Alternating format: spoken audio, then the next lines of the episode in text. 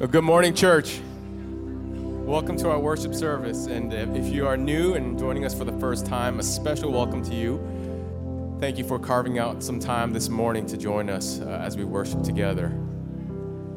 You know, as we come before God this morning, are we desperate for more of God?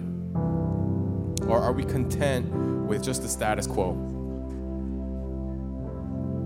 Is our goal to get as much as we can from God and what He can provide and the gifts that He gives, whether it's power, whether it's uh, money, whether it's influence, or is it simply just to get more of Him, just to be satisfied uh, at His feet in His presence? Listen to this the sense of desperation of David for God uh, in Psalm chapter 63. Oh God, you are my God. Earnestly I seek you. My soul thirsts for you. My flesh faints for you, as in a dry and weary land where there is no water. So I have looked upon you in the sanctuary, beholding your power and glory. Because your steadfast love is better than life, my lips will praise you. So I will bless you as long as I live. In your name I will lift up my hands. My soul will be satisfied as with fat and rich food. My mouth will praise you with joyful lips. When I re- remember you upon my bed and meditate on you in the watches of the night. For you have been my help, and in the shadow of your wings I will sing for joy. I invite you to come and worship with that same sense of desperation. Let's all stand.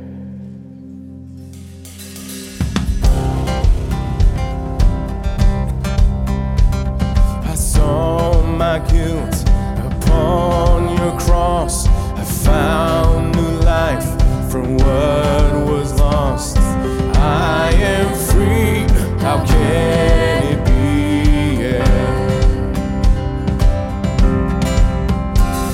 You broke the power of cancel sin. You brought this child back home can it be? Oh, for a thousand tongues to sing my great Redeemer's praise. The glories of my God and King, the triumphs of your grace. Oh, oh, oh. You crushed the darkness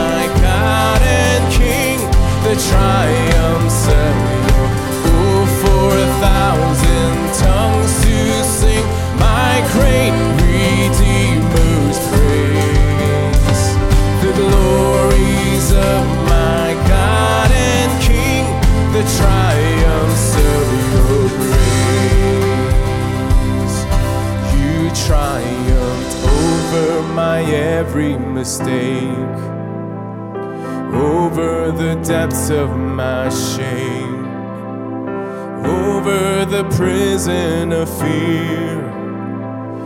You have the victory here over the sting of the grave.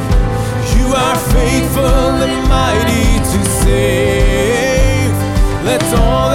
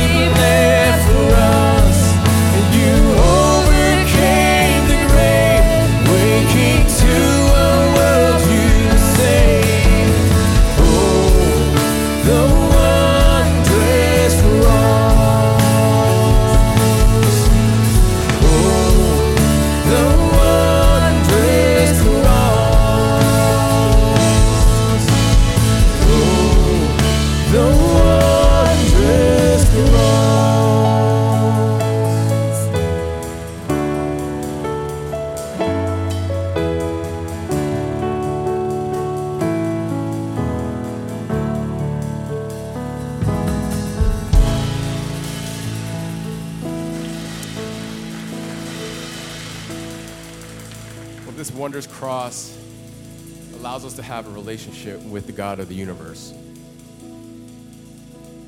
It gives us uh, a, a way to commune with Him and worship Him unhindered. But the gospel is more than just this vertical relationship with God. The cross uh, enables us and commands us to have a horizontal uh, approach to our love, to love our, love our neighbors, love our enemies, those around us. And so that's my prayer. My prayer is that as a church, we might love God in a vertical sense and love our neighbors horizontally. My prayer that we might be more like Jesus.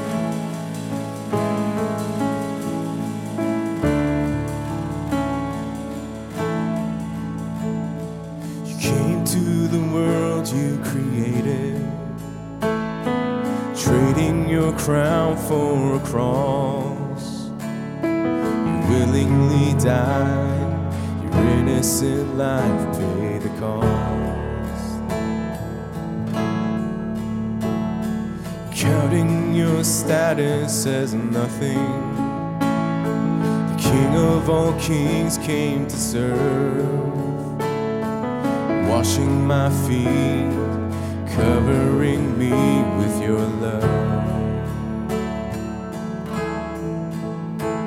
If more of you means less of me, take everything. Yes, all of you is all I need. Take everything.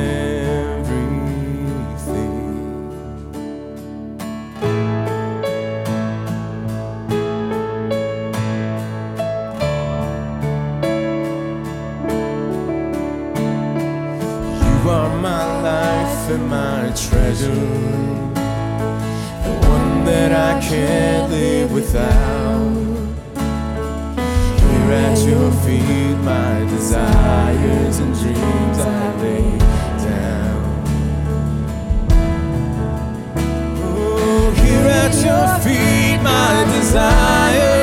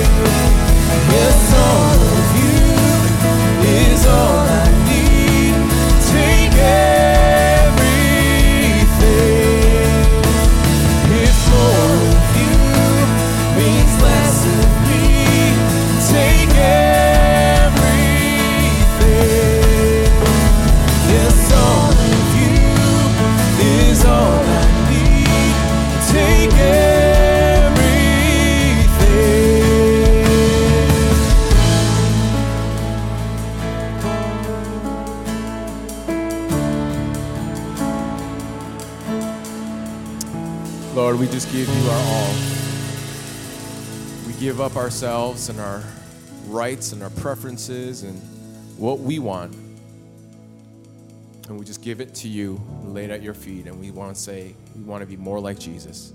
Jesus, who came not to be served, but to serve.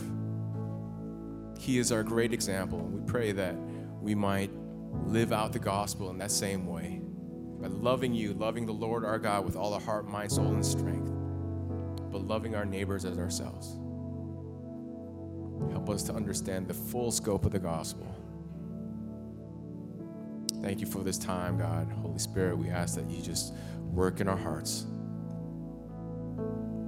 That your, that your word just sink deep and, and take root in our heart that we might become more like Jesus. Thank you so much. We pray this in Jesus' name. Amen. Y'all may be seated.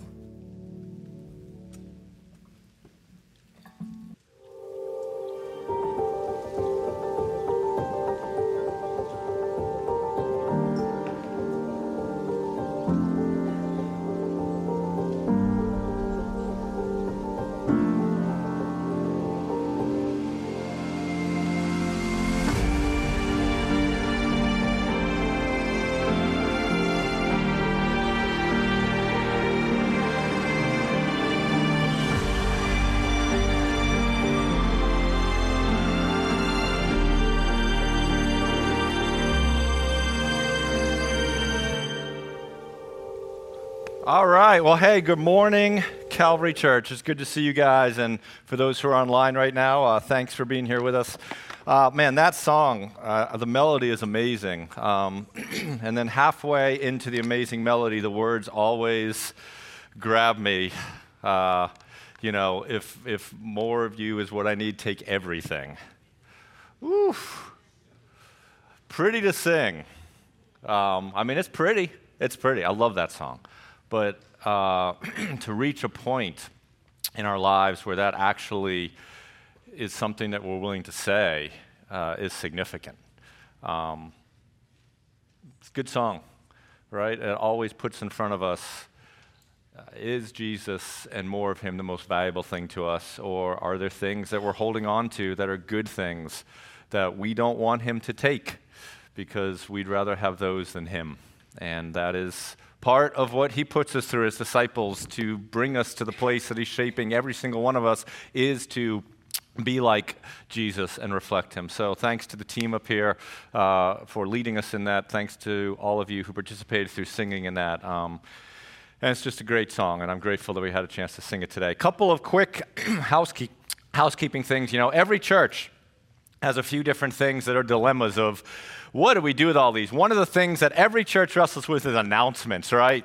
Announcements. When do you do announcements? Do you do it before? Do you do it after? Do you do it? But we're going to take like three or four minutes to do some announcements here. Um, because we just want to keep you guys updated on some things. What we're striving to do, we rolled this out a couple months ago at Calvary, is our vision, right? That together, for those of us who call Calvary Church our church home, we are striving to build a body of disciples who personally and collectively reach and impact other people with God's love and truth. Build a body of disciples who personally and then collectively reach and impact others with God's love and God's truth. That's what we're rallying around. That's what we've restructured some of our staffing around some of our systems around, some of our events around. And so I just want to let you know a few different ways in the coming weeks, in the coming months, that you can engage in helping build a body, grow as a disciple, or make an impact. And you will find all of that amazing information in one of these little things called the church bulletin, right? Because we do not want to do announcements every single week for five or six minutes, but we do want you to know. So maybe a new mantra here at Calvary is bring God's word, grab a bulletin Bring God's word, grab a bulletin. I'll make up a t shirt. On the front, it'll say, Bring God's word. On the back, it'll say, Grab a bulletin. Okay. And if you grab the bulletin, here are some things that you might read about. We have an amazing opportunity for a handful or a good number of people in our church to help build a body. We want our body to be a group of people who are known, cared for, and connected. Known, cared for, and connected. And the first step is if you're intrigued at Calvary or you feel that this is the place God called you, we want to know you're here. And so we invite you in this dealio. There's this visitor card. You can fill it out and drop it in one of the brown offering boxes. Like I say sometimes, those are offering boxes, not suggestion boxes. Pizza Hut and Chick fil A have suggestion boxes. Those are offering boxes. Well, we'd love for you if we want to put your name on here, contact, drop it in there, or there's a way for you digitally through QR code. But we can't help you engage in our body if we don't know you're part of the body. And we do know there's a lot of people that regularly attend who we don't even know that you're here. We want to know. And a way for us to care for one another within the body is we need some people to help drive some of our wonderful folks who are over studying at the University of Bridgeport uh, to church on Sundays. We have the privilege of having UB students at different levels of education uh, uh, want to be part of Calvary, right? Or folks who are even working who've come to the UB program. And a handful of those folks need some rides this summer. And so we know that some folks signed up to give transportation. There is at least one email somewhere in your inbox. But if you've not not signed up to give transportation, you're like, man, I can pick up a couple of amazing people a mile or so away and drive them here, you can help connect and engage with people who want to be at Calvary Church on Sunday morning by driving a mile or so away and driving here before church and after church and get to know some great folks. So, if you want to do that, there's a way in here to uh, inform Jim Taylor. There's his email address. I want to let you know that. Uh, the rides for students. Let me say one quick thing to the folks who are online. We've tracked our online numbers, and interestingly, they're pretty steady and actually growing. And we're grateful that our recordings and online can be a resource to people who can't make it here. We've never intended it to be a replacement. But here's what I'd say to the online people. Um, before COVID, there were two places. I don't know why I'm looking at you because you're here. I'll look at before COVID. There were two places that I would go at least once a week. Some of you know the one, Licio's Meat Market. Licio's Meat Market. And then, if you've ever had breakfast with me, 99% of you who have had breakfast with me at Calvary, we've gone to the former Marie's sandwich shop, now known as Trumbull Grill, Trumbull Center Grill, right? Before COVID, I was probably at Marie's two to three times a week. Before COVID, I was at Lishio's once a week.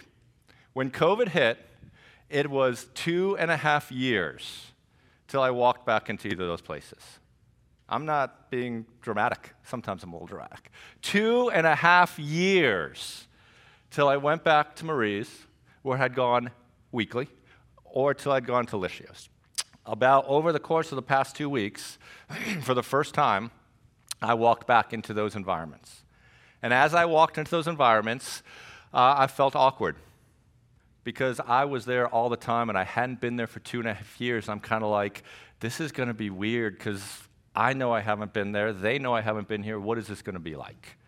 And after I walked into both those environments, what I honestly thought of is probably some of you who are online thinking, I used to go to that place all the time, but I haven't been there for two and a half years. And if I walk back in there, what's it going to be like? And I was so glad that I walked into Lishio's Meatland and Trumbull Center Grill. And I was so glad because can I buy a hot dog anywhere? Sure. Can I stay at home and make my own eggs? Sure.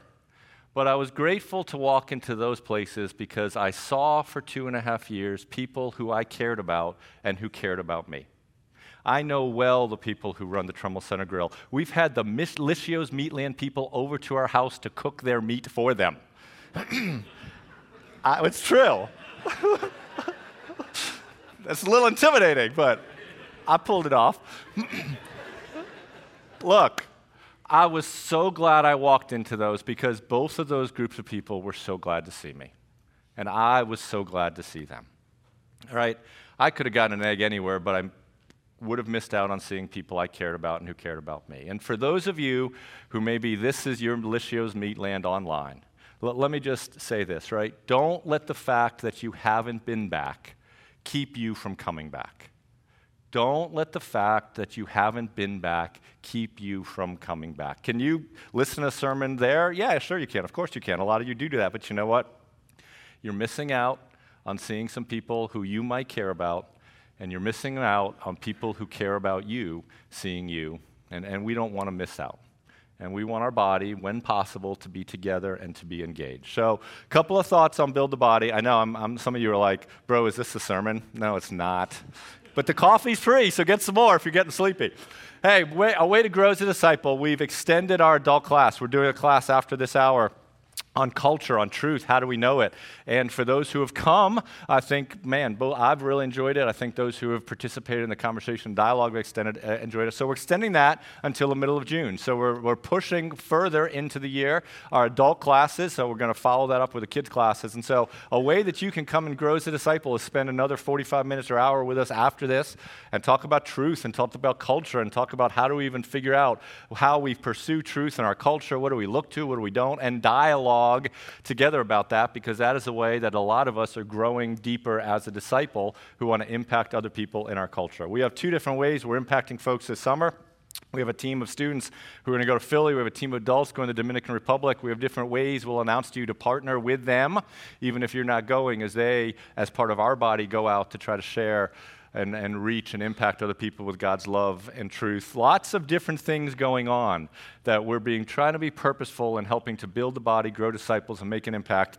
And for those who aren't engaged in that, we want you to be. Not because we get we don't get bonuses based on what the attendance is, but we have a great opportunity to help you pursue the person that God wants you to be, and, and, we're trying to prayerfully and wisely create some environments to help you avail yourself of life in a body, growing as a disciple, not being inwardly focused, for reaching out to other people. So just want to put before you the new motto, if you haven't already done it bring the word, grab a bulletin. Bring the word, grab the bulletin. Got it? Good. I may have a t shirt next week. No, I won't. That would be ridiculous. um, and, you know, kind of a hard shift here, but um, man, you know, the, the opportunity and the need to be a body in Fairfield County, in the town that we're in, who shares God's love and truth to other people is hugely critical. Um, because there are all around us people who are hurting. And evidence of that is, I'm sure most of you have been keeping aware of what's happened with one high school student who attended a school here in Trumbull. Um, and another high school student who attended a school in Fairfield. And at one party, in about three minutes, two families' lives have been changed forever. And I don't know them, but I can only imagine the devastation that both of those families are facing. And so, as a body who wants to love our community well, I'm just going to kind of start our time by just praying for the Lord to provide supernatural strength to those people um, because I don't know how you could make it through without that. And so I would ask you to join me in prayer for that. and then we'll pray what we always pray that God will help speak to us through His word this morning, which we'll jump into in just a moment. So let me pray.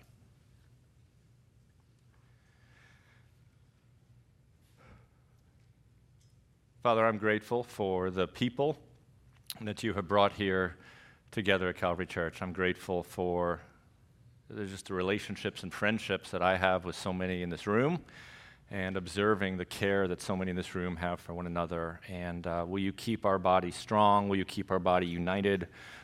will you keep our body focused on the things that you have for us in this season and not being apathetic and not being complacent, um, but chasing after where you're leading us to personally and collectively uh, do more than just sit on the blue chairs?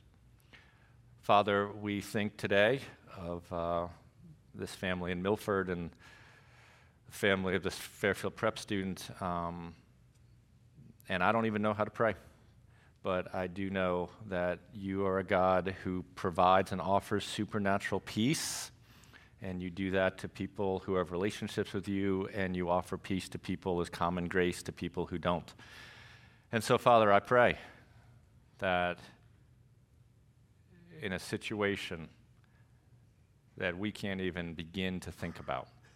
You will work and provide peace and put out a foundation and bring truth and bring hope. And we ask you to do that. Father, we know that your word doesn't return void. We know that you have us purposefully and sovereignly in this sermon series that we're in this season. And so I pray as we open up your word and hear from Jesus some of the very final things that he said, that uh, I trust that this won't be wasted today again, Father. And I trust that you have a purpose for these words in our lives together as a community and in our lives individually. And so uh, I trust the Spirit to work because there's nothing that I can do to ever convict, encourage, or exhort. It's the work of the Spirit. So please work, Father, for your glory uh, so that Jesus is honored and glorified. And we pray these things in his name. Amen. Well, if you were here last week or if you uh, checked us out online, either live streamed or during the week, what we talked about, right? You learned last week, if you were here, one clear thing that God wants you to be doing. If you hear here last week how we started the sermon with saying, hey, all of us at different moments try to figure out what's God's purpose for me, what does God want for me, what's God's will, should I go, should I stay, should I start, should I stop? And what I promised you that I delivered on was you would leave here with absolute clarity about one thing that God wants you to be doing, and you're going to leave here with clarity about one thing that God, is God's will for your life and God's purpose for your life because it's one thing that Jesus has told told us. And the one thing we studied this conversation between Jesus and his disciples, and we saw that God's mission for us, if we're followers of Jesus, is very, very simple, right? One large overarching thing in his mission for Jesus, we saw it out of Matthew 28 19, and here's where we were last week. Go, therefore, and make disciples of all nations, baptizing them in the name of the Father and of the Son and the Holy Spirit. And what we said is one clear mission, one piece of God's will for your life is this phrase right here make disciples. Make disciples. Make disciples. You can still wonder if he wants you to buy the house or sell the house or take the job or quit the job or date the girl or dump the girl. But one thing that you do not need to wonder about what God wants for you is this what God wants for you to be doing and me to be doing and us to be doing is to make disciples. And then we said that there's these three kind of different modifiers of that this idea of go, teach, baptize. We learned that main command last week, and for those of us who heard it, I guess the question is when you rolled out of here in your minivan or your car or your Jeep or your moped or however you got here, did you give any thought to this over the past seven days? As you thought about how you were going to make choices, as you thought about what your future looked like, as you thought about, man, what am I going to do next month? What am I going to do next year? Did anywhere in those conversations did you put the lens on of, okay, what is going to help me and better position me to make disciples? How can I make some of the choices in front of me through the lens of making disciples with all the things that you thought about this past seven days? Did you give any time thinking about, okay, I need to have this priority this week, this day of, do, man, what does it look like now, today, for me to take a step towards making disciples? Is that something? We thought about it because it's something that Jesus made very, very clear that his disciples were to think about. It is the commission, it is the mission that he charged them and us to go out with. And it matters. It matters. We're studying this. We saw this because, as the prior graphic showed, we're in this series called After, and we've been walking through about five or six. We all talk about the events leading up to Easter, but infrequently do we think about, well, what happened after, after Jesus' resurrection. So we've been spending five or six weeks thinking about what happened after his resurrection. And we've seen how he showed up to two guys on a road trip. We showed that one of his followers was like, dude, I don't believe this resurrection nonsense. And Jesus gave hope and comfort. We saw that there was a leader that had been a huge part of Jesus' ministry who made a huge failure. And Jesus restored him, and Jesus loved him, and Jesus got him back in the game. We saw Jesus give the mission to his disciples. And this week, we're one or two weeks away from wrapping up our series. And last week between Jesus giving the mission to his disciples to make disciples, and we're going to see this week at the end, Jesus is going to leave the earth and ascend back up into heaven. And between these two moments of the mission and the ascension, that's the big fancy word for Jesus going back up to heaven, there's a conversation that Jesus has that he's, he's doubling down and, and expanding some of what he said last week that we're going to be looking at today relating to their mission. He's told them what he wanted them to do. And he gave them three modifiers about how to do that. But what he's going to do today is have this extended conversation to give them some more information, some more help, instead of just saying, hey, go make disciples. One of the uh, most favorite things that I've done, it's going to sound weird. My wife always gets nervous when I just randomly start things. Uh, during COVID, we, my, we um, Casey and I have a friend who owns the uh, Wallingford Chick fil A. If you don't know it, I mean, Chick fil A is next to godliness, okay? So Don't be talking about Popeye's chicken sandwich. But uh, man, COVID shut down a lot of their employees. They couldn't get it. They were swamped. I think my son was working for them at the time. And in a passing conversation, because the way we did things had changed a little bit, but any, regardless of that, Fridays are my day off. So Fridays, unless it's a funeral emergency, I'm, I'm just off, right? And so he's like, I need help. And I'm like, well, I mean, I can come on some Fridays and, and help you out at the restaurant. And he's like, good, you're hired. I'm like, whoa! So,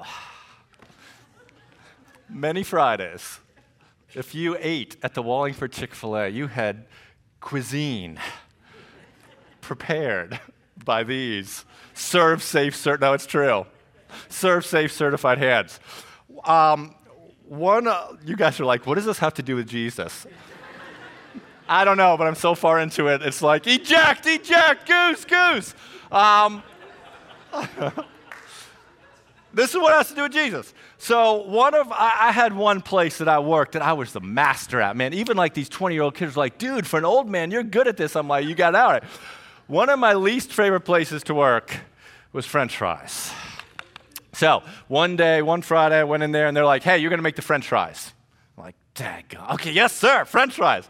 Now, if they had just said, make French fries, it would have been a disaster. If they had just given me the mission and commission of your mission, make French fries, I'd be like, bro, I don't know what I'm doing. So what they did was because they're wise, they came along and they gave me some, some advice, some, some conversation, some tips on what was involved in doing my mission. They taught me here's how you dump it, here's how you start the fryer, there's where the extras, here's how you get the salt, here's what you do if people want extra crispy, less crispy, less salt. Don't be those people. More salt. Don't be those people, okay? And I'm just telling you, if you order your nuggets extra crispy, they ain't extra crispy. All right. But see, if they had just said make french fries, I, I don't even know how to start.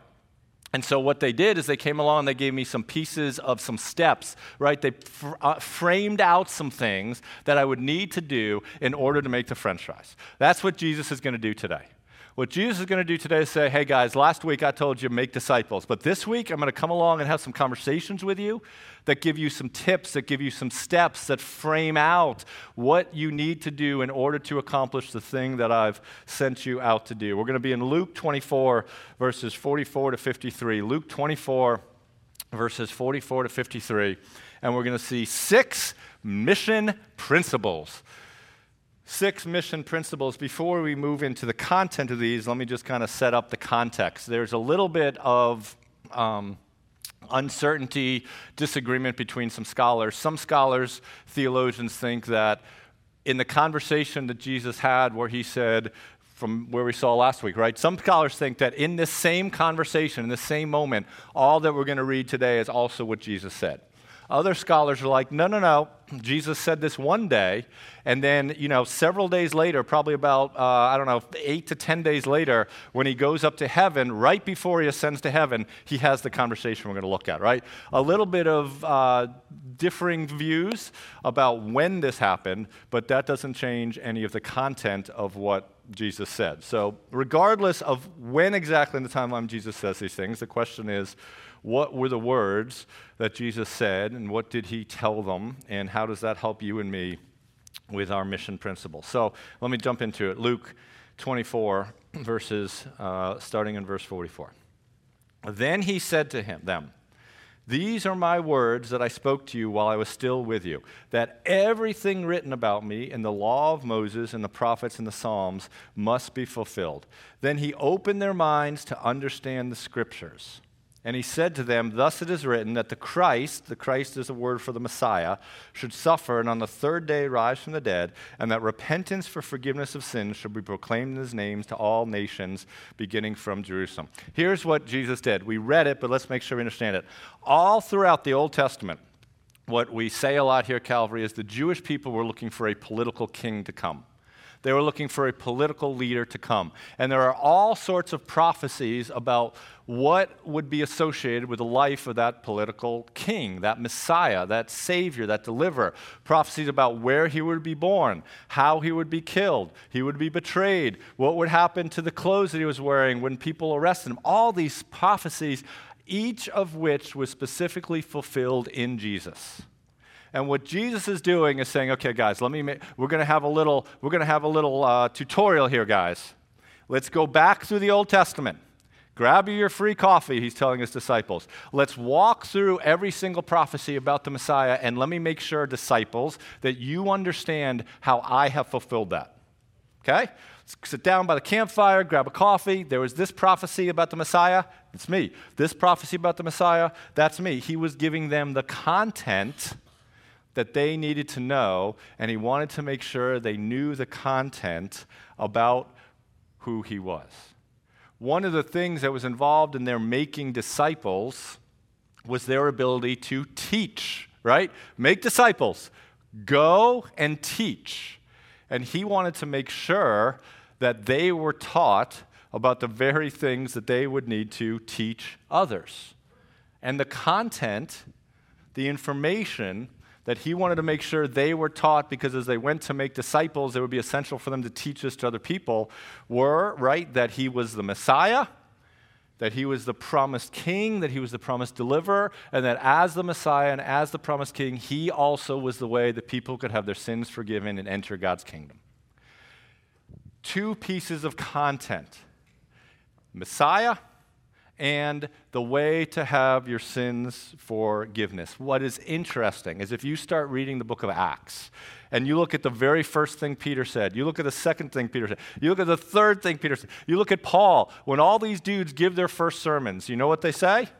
Jesus was the Messiah. Let's go back to the Old Testament. Remember that in the Old Testament? It's Jesus. Jesus teaches them the content that they're supposed to know so they can teach others, and then they actually go out, and that is what forms their teaching. Here's the first mission principle for you and for me. As we make disciples, as we pursue that mission, and I sure hope that this is something you're thinking about in the days after Sunday. Three days a week. I'm not, look, I. Um, I, I am not saying I'm the best Christian in the world because I'm not, okay? Um, what I am saying is in this particular season of my life, the things that we're studying on Sunday morning together is something that I'm just running through my own grid daily. Daily. What I write down in my journal make disciples. What am I going to do to get me closer to that mission? Daily. Am I positioning myself in the way that I most effectively, with who I am and how I'm wired, can make this? I mean, I'm thinking about this because it's what Jesus told me to do, and I hope you're thinking about it because it's what Jesus told you to do, and you don't want to waste it.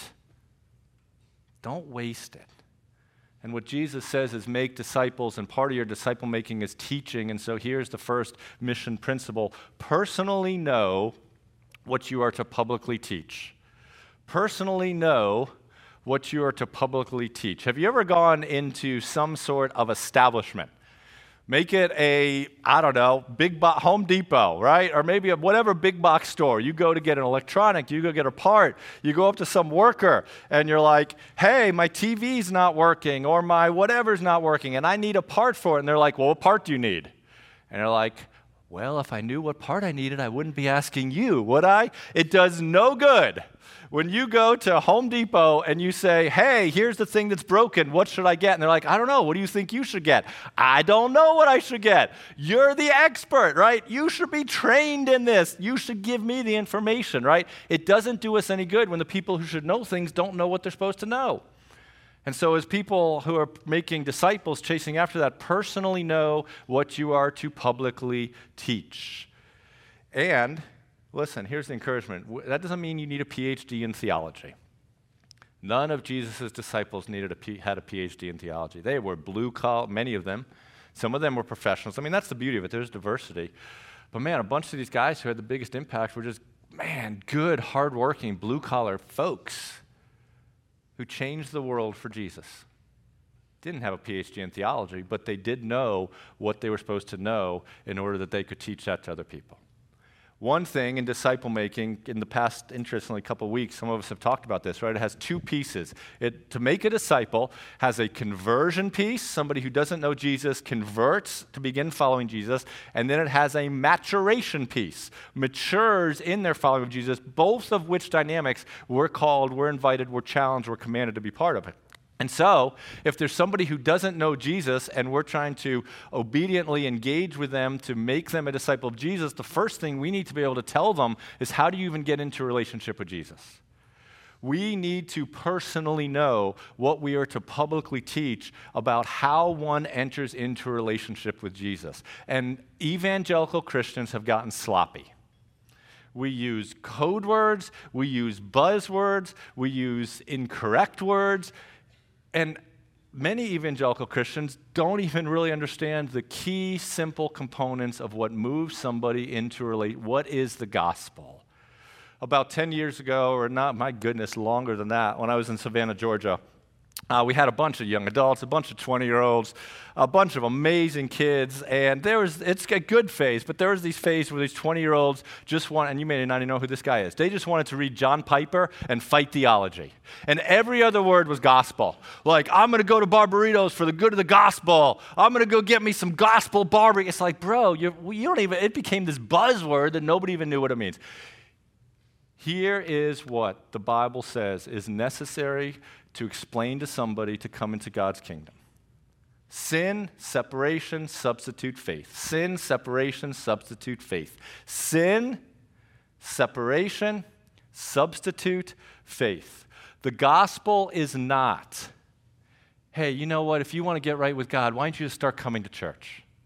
The gospel is not, man, if you want to be forgiven with God, you need to stop partying on a Friday night and stop shacking up with your girlfriend.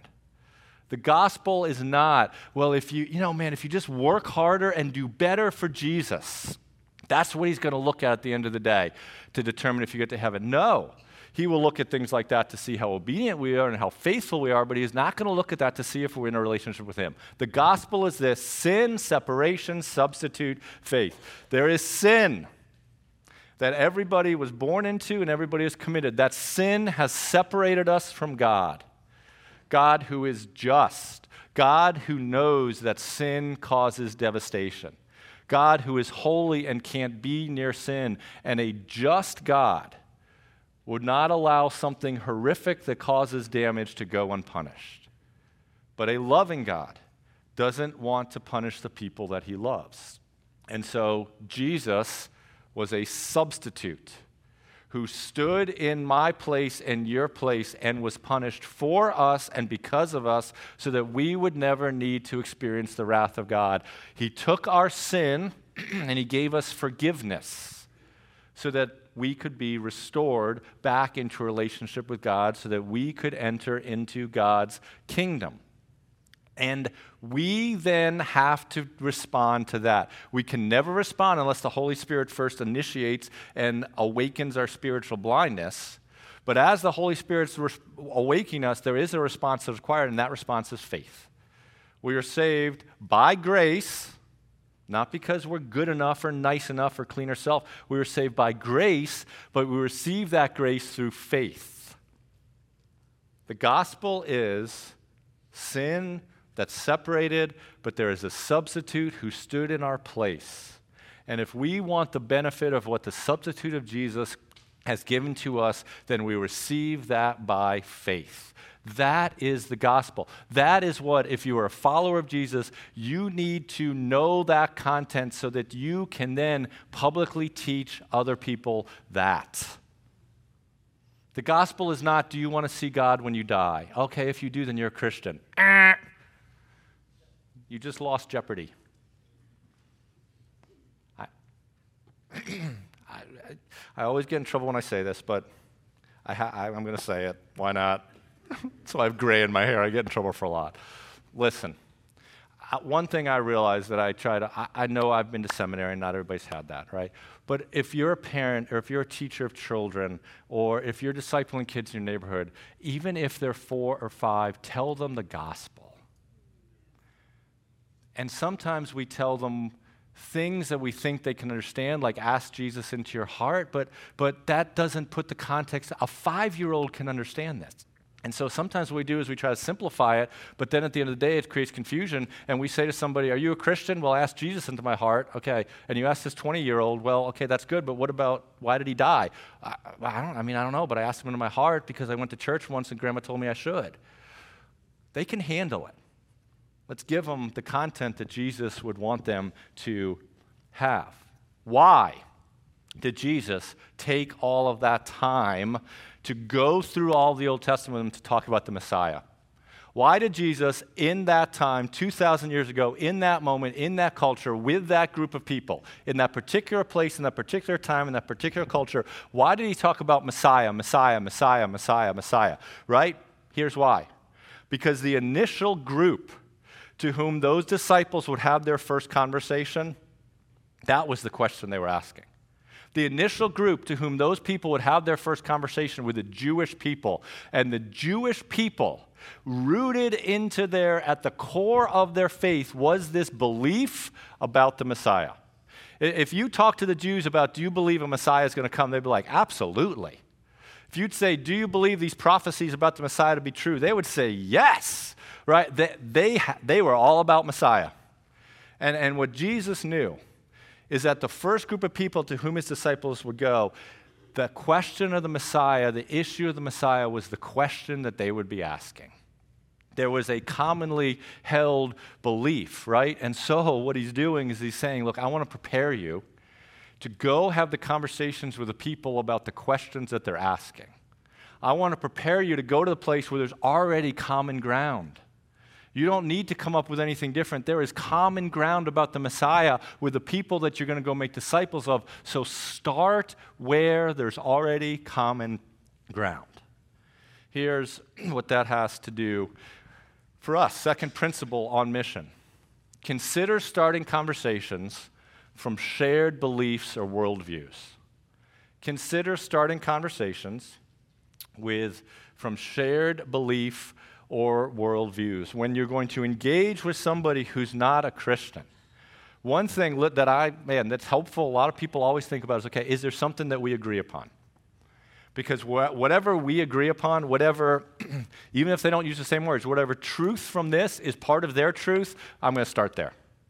Why, why bring them to some place that they're not there when I can start from somebody where they already are? I'm going to get them maybe. I mean, I'm going to share with them truth that they may not yet believe, but it's a whole lot easier to start from commonly held truth. I don't mean we compromise the message, but, but here's what I'm saying. If you want to start a conversation with somebody who, man, they, they, they believe that things are bad in the world. You do not need to convince them that things are bad in the world. You do not need to convince them that things are broken. Start there. There's the conversation. Why? Yeah, man, things are broken. Why? Why? If you're in a conversation with somebody who says something to you like, Yeah, you know, I'm not really religious, but I do believe there's a higher power. Guess what? You know what this book says? The book says there is a higher power. The book says there is a higher power, and then it tells us who that higher power is. If somebody says to you, yeah, I'm not really spiritual, church isn't for me, but yeah, I believe there's a higher power, man, awesome. So do I. Tell me about your higher power. Start there. If somebody says to you, right, I just feel like there's more to this life, start there. For us in disciple making, we don't need to start where they're not when we're able to start where they already are. That's what Jesus had his guys go out to do. Start where they are. They want to talk about Messiah, they believe in Messiah. They're there. Start from the common foundation. As we said, consider starting conversations from shared beliefs or world views. Jesus taught them the things that they should say, right? He, he wanted them to have a common foundation with the people. But, but with whom did he tell them to start? He's told them content wise what to start, but let's press into a little bit with whom, right? Well, we've seen it in Luke 24. Well, we haven't seen it because I don't think, I guess I read it. 24, 47 and that repentance for the forgiveness of sins should be proclaimed in his name to all nations, right? But what's this word? Be, what's this word? Beginning. right? Beginning. Here's what he says end goal but, but here's where you start. What he says is, I want you to begin these Messiah centered, disciple making engagements and focus, begin it in Jerusalem. Okay, some of you have been like, yeah, that's interesting, but here's where it becomes even more interesting. The, the, understand the significance of we need to understand where they are when Jesus tells them those things. Where were they when Jesus tells them those things? Well, uh, Luke 24 50, let's read that. Here, here's the deal with Luke Luke wrote two books. He wrote Luke, which is Jesus to the church, and then he wrote Acts, which is after Jesus, the rest of the church. Luke wrote both of those, and in both of those, he tells us where this conversation happened. So, Luke 24, 50, 52. And he led them out as far as Bethany, and lifting up his hands, he blessed them. And while he blessed them, he parted from them and was carried up into heaven, and they worshiped him, and they returned to Jerusalem. Acts 1:8 gives another perspective on this, and then verse 12, right? So Acts 1:8, I think we have it.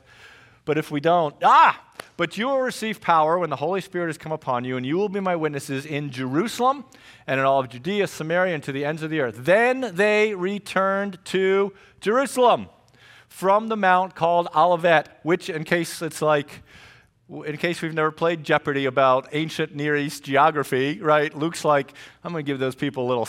The Holy Spirit's like, somebody in 2022 isn't going to know Israel's geography, so I'll give them a little hint. They returned to Jerusalem from the mount called Olivet, which is near Jerusalem, right? So let's throw this map up. Here's where all this conversation is taking place. I know it's a little blurry. Over here is Bethany. I am now hanging out just on the other side of this mountain in um, a little town called Bethany.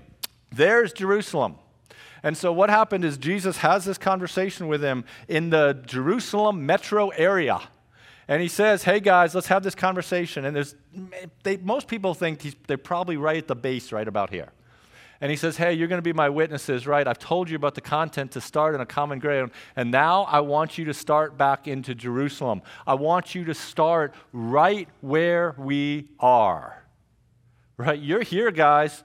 You're in the Jerusalem metro area. You're going back to the Jerusalem metro area. And that's the place that I want you to start your mission of disciple making. Here's the mission principle for you and for me. Right? Jerusalem is, they were Jewish folks. Culturally, that's where they were. Culturally, that's the culture that they knew. That's where they, location wise, were. And here's the th- third mission principle for you start your mission where you already are and with those closest to you. Your mission is to make disciples. You don't need to pray about it. You don't need to make an appointment with me to determine if that's God's will for your life.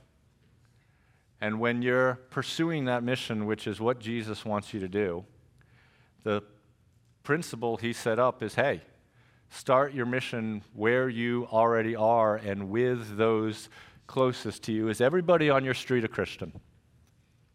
Does everybody on your street know Jesus? Does everybody in your dorm know Jesus?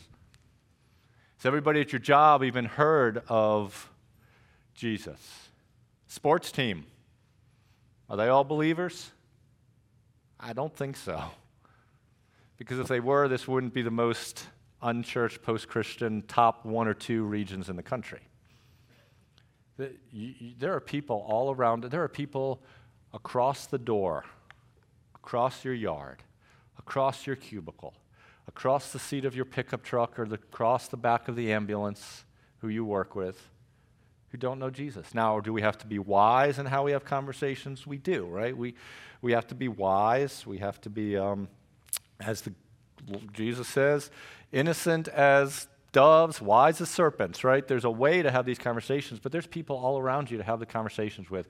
What some of us do, and I uh, am a proponent of it. I, I, do think there's lots of different models of evangelism, and different models, even ones that would not be what I would want to do, can be highly effective. Um, one model is relational evangelism, right? Which is great. I mean, Jesus incarnated himself, he built relationships, and what some of us said is, you know what I'm going to do? I'm going to make a relationship with my neighbor. I'm not going to talk about Jesus. I'm going to let them get to know me. I'm going to let them, and that's, that is good. That is wise. That is Jesus honoring, right? I'm going to let them know me. I'm going to let them know I'm not some crazy person. And then once they develop a friendship with me, man, then we're going to start talking about Jesus. That's good. But if you've ever done that in your life, the question I'd ask you is how long have you known that neighbor or friend? And have you yet had a conversation with him about Jesus? And I don't have any stats to back this up, but I bet the vast majority of us would say no. I mean, I've known him for 12 years. And it's great. But I've never yet had a relationship or a conversation about Jesus. I'm not saying the people are projects, they're not. They are individuals made in the image of God that we're not trying to make a sales pitch to you to close a deal.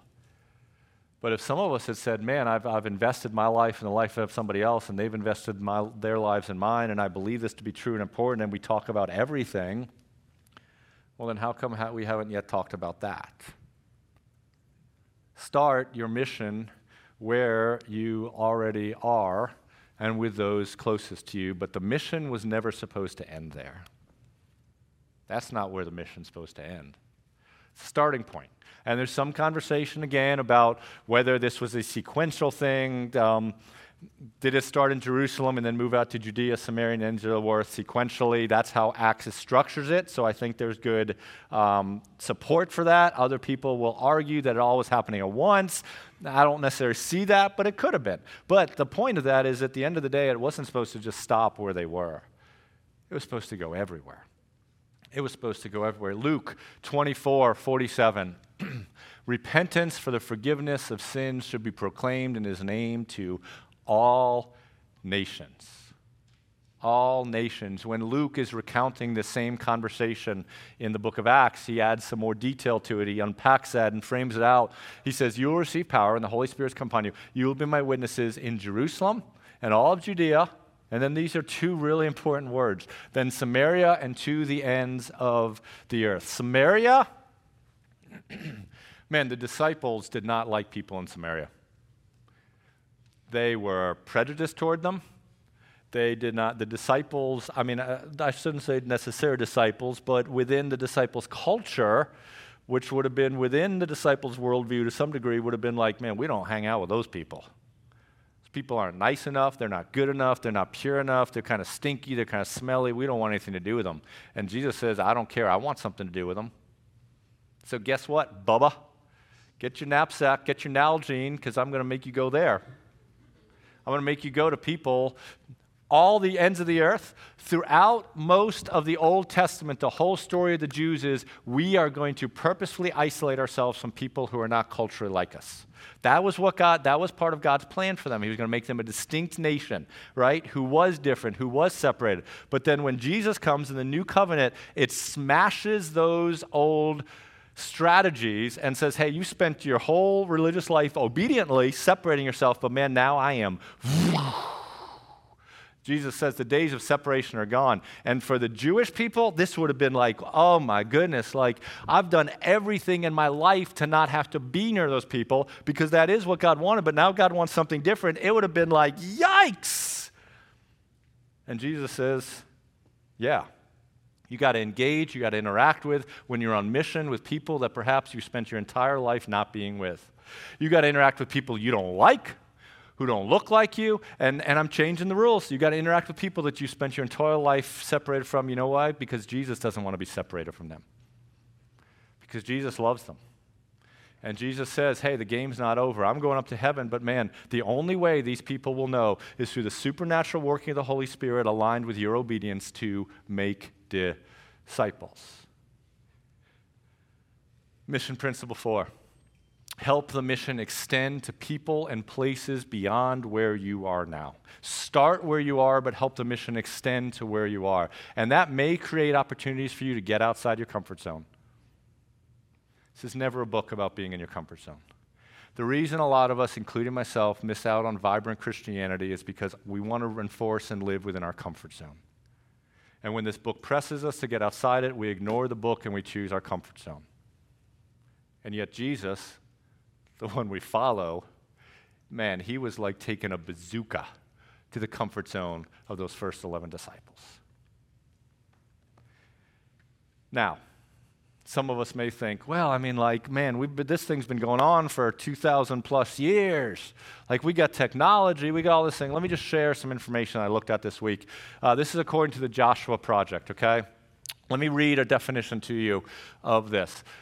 there, when you get into missions and missions conversations, there's all sorts of ink spilled about um, th- th- this idea of nations is not countries. When Jesus says all nations, that doesn't mean like look at the globe, get in every nation. It actually means cultures, people groups, right? Ethnicities, right? So within countries, there are lots of different people groups. There are lots of different subcultures. That's what's talked about when it talks about Go all the Nations. Missiologists debate how do you define things, but we're going to use this definition of an unreached people group. This is the definition we're going to use according to the Joshua Project, a group that studies how far the gospel is spread throughout the world. No, this is how they define it. An unreached people group is there is no indigenous community of believing Christians with adequate numbers and resources to evangelize this people group without outside assistance. The definition of unreached people group is there's not enough Christians in that particular people group or that particular ethnicity, right? That particular subculture to evangelize that subculture by themselves, they need outside assistance. And if they don't have outside assistance, then the gospel, as of now, will not spread throughout that culture. Okay, that's the definition we're going to use. Here is the studies they sell. Right now, there are 17,432 people groups in the world, according to the Joshua Project. There are 7,416 unreached people groups, meaning there's not enough Christians in this group of ethnically similar people to evangelize or have the gospel spread so that people within that group will be able to hear the gospel in a meaningful way. That's what that means. And when you break that down, that is 3 million, 3.29, sorry, billion unreached people. According to the Joshua Project, there are 3.29 billion people who do not have enough people in their own culture or people group to effectively assure that one of those people will hear the gospel. Unless there are people who get on mission and go and make disciples and partner with the Christians who are in this people group so that there's some traction. That is a lot of people. Now, God is sovereign. God is the one who calls people, right? God, God and you know what's interesting in 1 Peter? the, the, the Christians are asking this question of why hasn't Jesus come back yet? By the way, we're doing Revelation in the fall, so we'll talk all about Jesus coming back yet. Not because I think the world's ending. I told somebody at a party last night, I'll tell you who the Antichrist is. No, I won't. I will tell you anybody who tells you who the Antichrist is is a nincompoop, and we'll talk about it from Scripture. But, but here's what's interesting. people are asking Peter, hey, how co- why isn't Jesus coming back? They're making fun of these Christians who are saying, Jesus is coming back. And the church is like, Peter, bro, help us out. We're telling all these people Jesus is coming back. He's not coming back. Give us some context. And here's what Peter says You know why Jesus hasn't yet come back? Because he doesn't want any to perish. And so he is letting the clock run in hopes that more and more people will hear the story of the gospel and respond to the story of the gospel and enter into his kingdom instead of perishing and he's letting the clock run until his sovereignty, he thinks there's been enough time. 3.29 billion people. These souls are not more valuable than the souls across the street. They're not. I'm not saying that. I'm not suggesting that. All I'm saying is the story doesn't end with the souls across your street. This is a lot of people. You know what I worry about? Do I need new cabinets in my kitchen?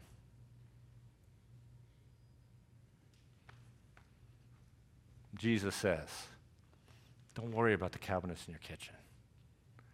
If you're in my, man, I got a glorious future in heaven that will blow away your Andersen windows and remodeled bathroom.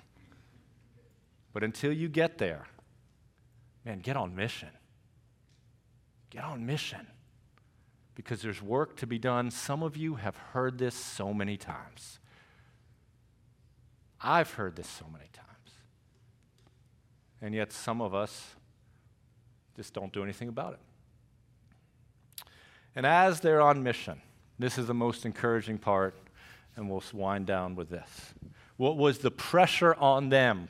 Oh my gosh, we, we got to figure this out and do it. To some degree, yeah, but was the ultimate pressure on them to fix it, to convert people, right? Did they have to take that weight and that mantle to go do it? No, because back in Luke 24, 49, here's what he says, right? In Acts 1 8, we see when the Holy Spirit comes, and behold, I'm sending you the promise of my Father upon you. Stay in the city until you are clothed with the power from on high. Acts 1 8 says, When the Holy Spirit comes on you, he will give you power, and then you will be my witnesses to go to Jerusalem, Judea, Samaria, and to the ends of the earth. What Jesus is saying is there is a power above you and bigger than you and more dependent than you that is going to enable you and empower you to go do what you're asked to do. You just do what I tell you to do.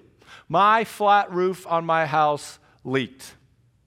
And we tried a few different roofers and it still leaked. So, Jim Taylor, who is one of the nicest people you'll ever meet, he, um, man, who just serves so many of you and who adores and just, man, passionate about kids knowing about Jesus and students. Jim Taylor used to be a contractor and a very good one. So he's like, All right, Peter, we're going to fix your roof. I'm like, All right, let's go.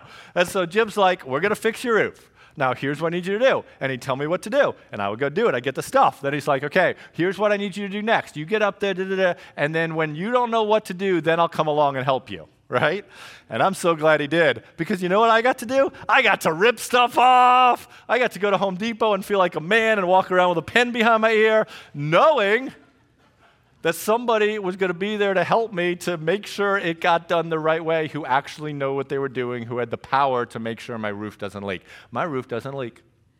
Not because I did it, but because somebody who actually knew what they were doing, who had the skills, who had the power to get the job done, got the job done. You know what I did? I just got the box of nails he told me to and cleaned up the trash on the roof and ripped off things where he told me to rip uh, because I didn't have to worry about it because somebody who knew what they were doing, who was able to do it, was doing it with me. Here's the next mission principle act obediently, trusting the Spirit. Act obediently, trusting the Spirit. The pressure is not on you the pressure, the success of the mission is not linked with how good you are able to do the mission. All you got to do is just obediently do it. And then trust God with the results. That goes against everything within a type A person because we want to drive the results. You can't change souls. You, you can't open and take away the spiritual blinders on people's eyes, but we can obey. And then we can rest leaving the results up to God. Act obediently, trusting the Spirit. And then Jesus departed.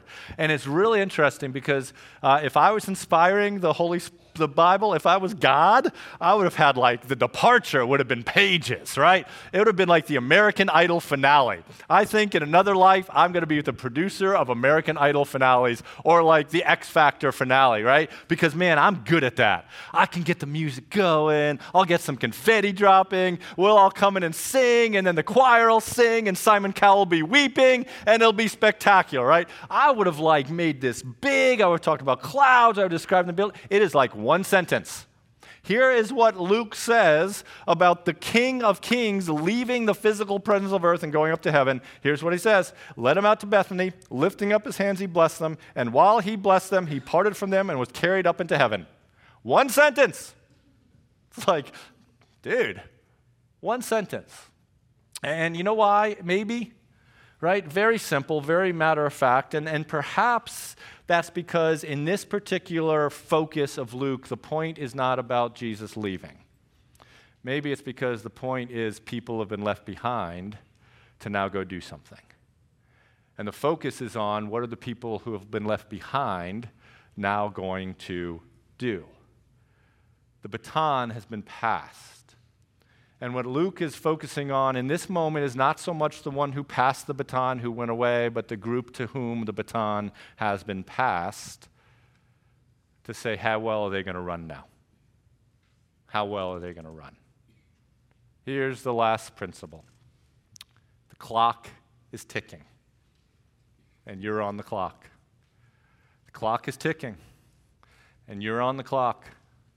We've all played that game with that stupid egg timer that you got to like draw the picture before the sand runs out. We've all, maybe you haven't. The thing I hated when I was in school was the president's physical fitness test. Ah! I would be home eating raw chicken the night before, hoping I was throwing up. Not really. But the president's physical fitness test, some point you and all the jocks would have to line up on something back in the 70s and 80s, and your gym teacher with the Larry Bird shorts that were a little too Larry Bird short, Bird short would have the stopwatch, and he'd take the stopwatch and he'd say, Go! Then you better go. The clock's ticking, guys. Clock's ticking. And we're on the clock. And I, personally, however many more minutes I have on that clock, man, I want the Lord to be able to leverage those richly and meaningfully. And I struggle with that because I've told you a thousand times I get distracted by so many trivial things because I make them so real and important, because I lose focus, because I'm sinful and I'm fallen and I have the wrong priorities and I don't love Jesus as well as I should. But I want to. I want to. I don't want to waste it. I don't know what that means, but I know the clock's ticking for me. The clock's ticking for you. So, man, grab the baton. Grab the baton and run well for Jesus. I'm going to invite the worship team come up here and I'll close in a word of prayer.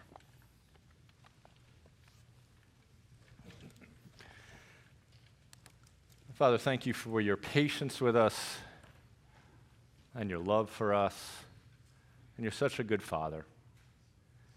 And when I have priorities out of place um, or focus more on myself, you're loving and you're kind and you're always there, prompting and compelling me to pursue you as you are for us. And so, Father, for the person in the room, if there's anybody in the room or online who's been really trying to discern what your call is on them or what you have for them, will you give very, very particular, clear guidance about what it means for them to make disciples in this context? Will you give us an increased burden for people who don't know Jesus and the reality of the gospel press upon us? May we be grateful uh, for the joyous opportunity that we have to obey you. And for those of us who may not know what that means, God, may we just faithfully trust you where you have us and pursue discipleship there. Uh, Father, thank you for the Spirit that we depend upon uh, and guide us for the glory of Jesus and the good of his kingdom. Amen.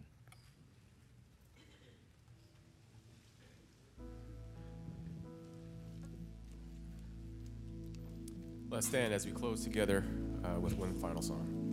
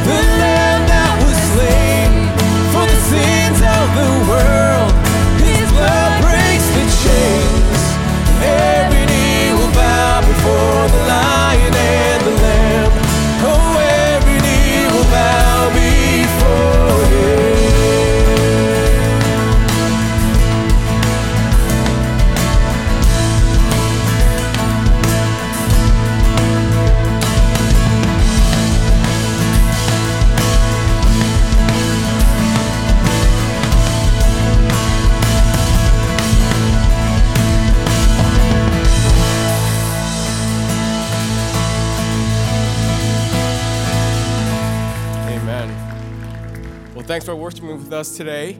Uh, pray that you go on mission, be obedient and faithful to, of making disciples. Have a great week. Go in peace.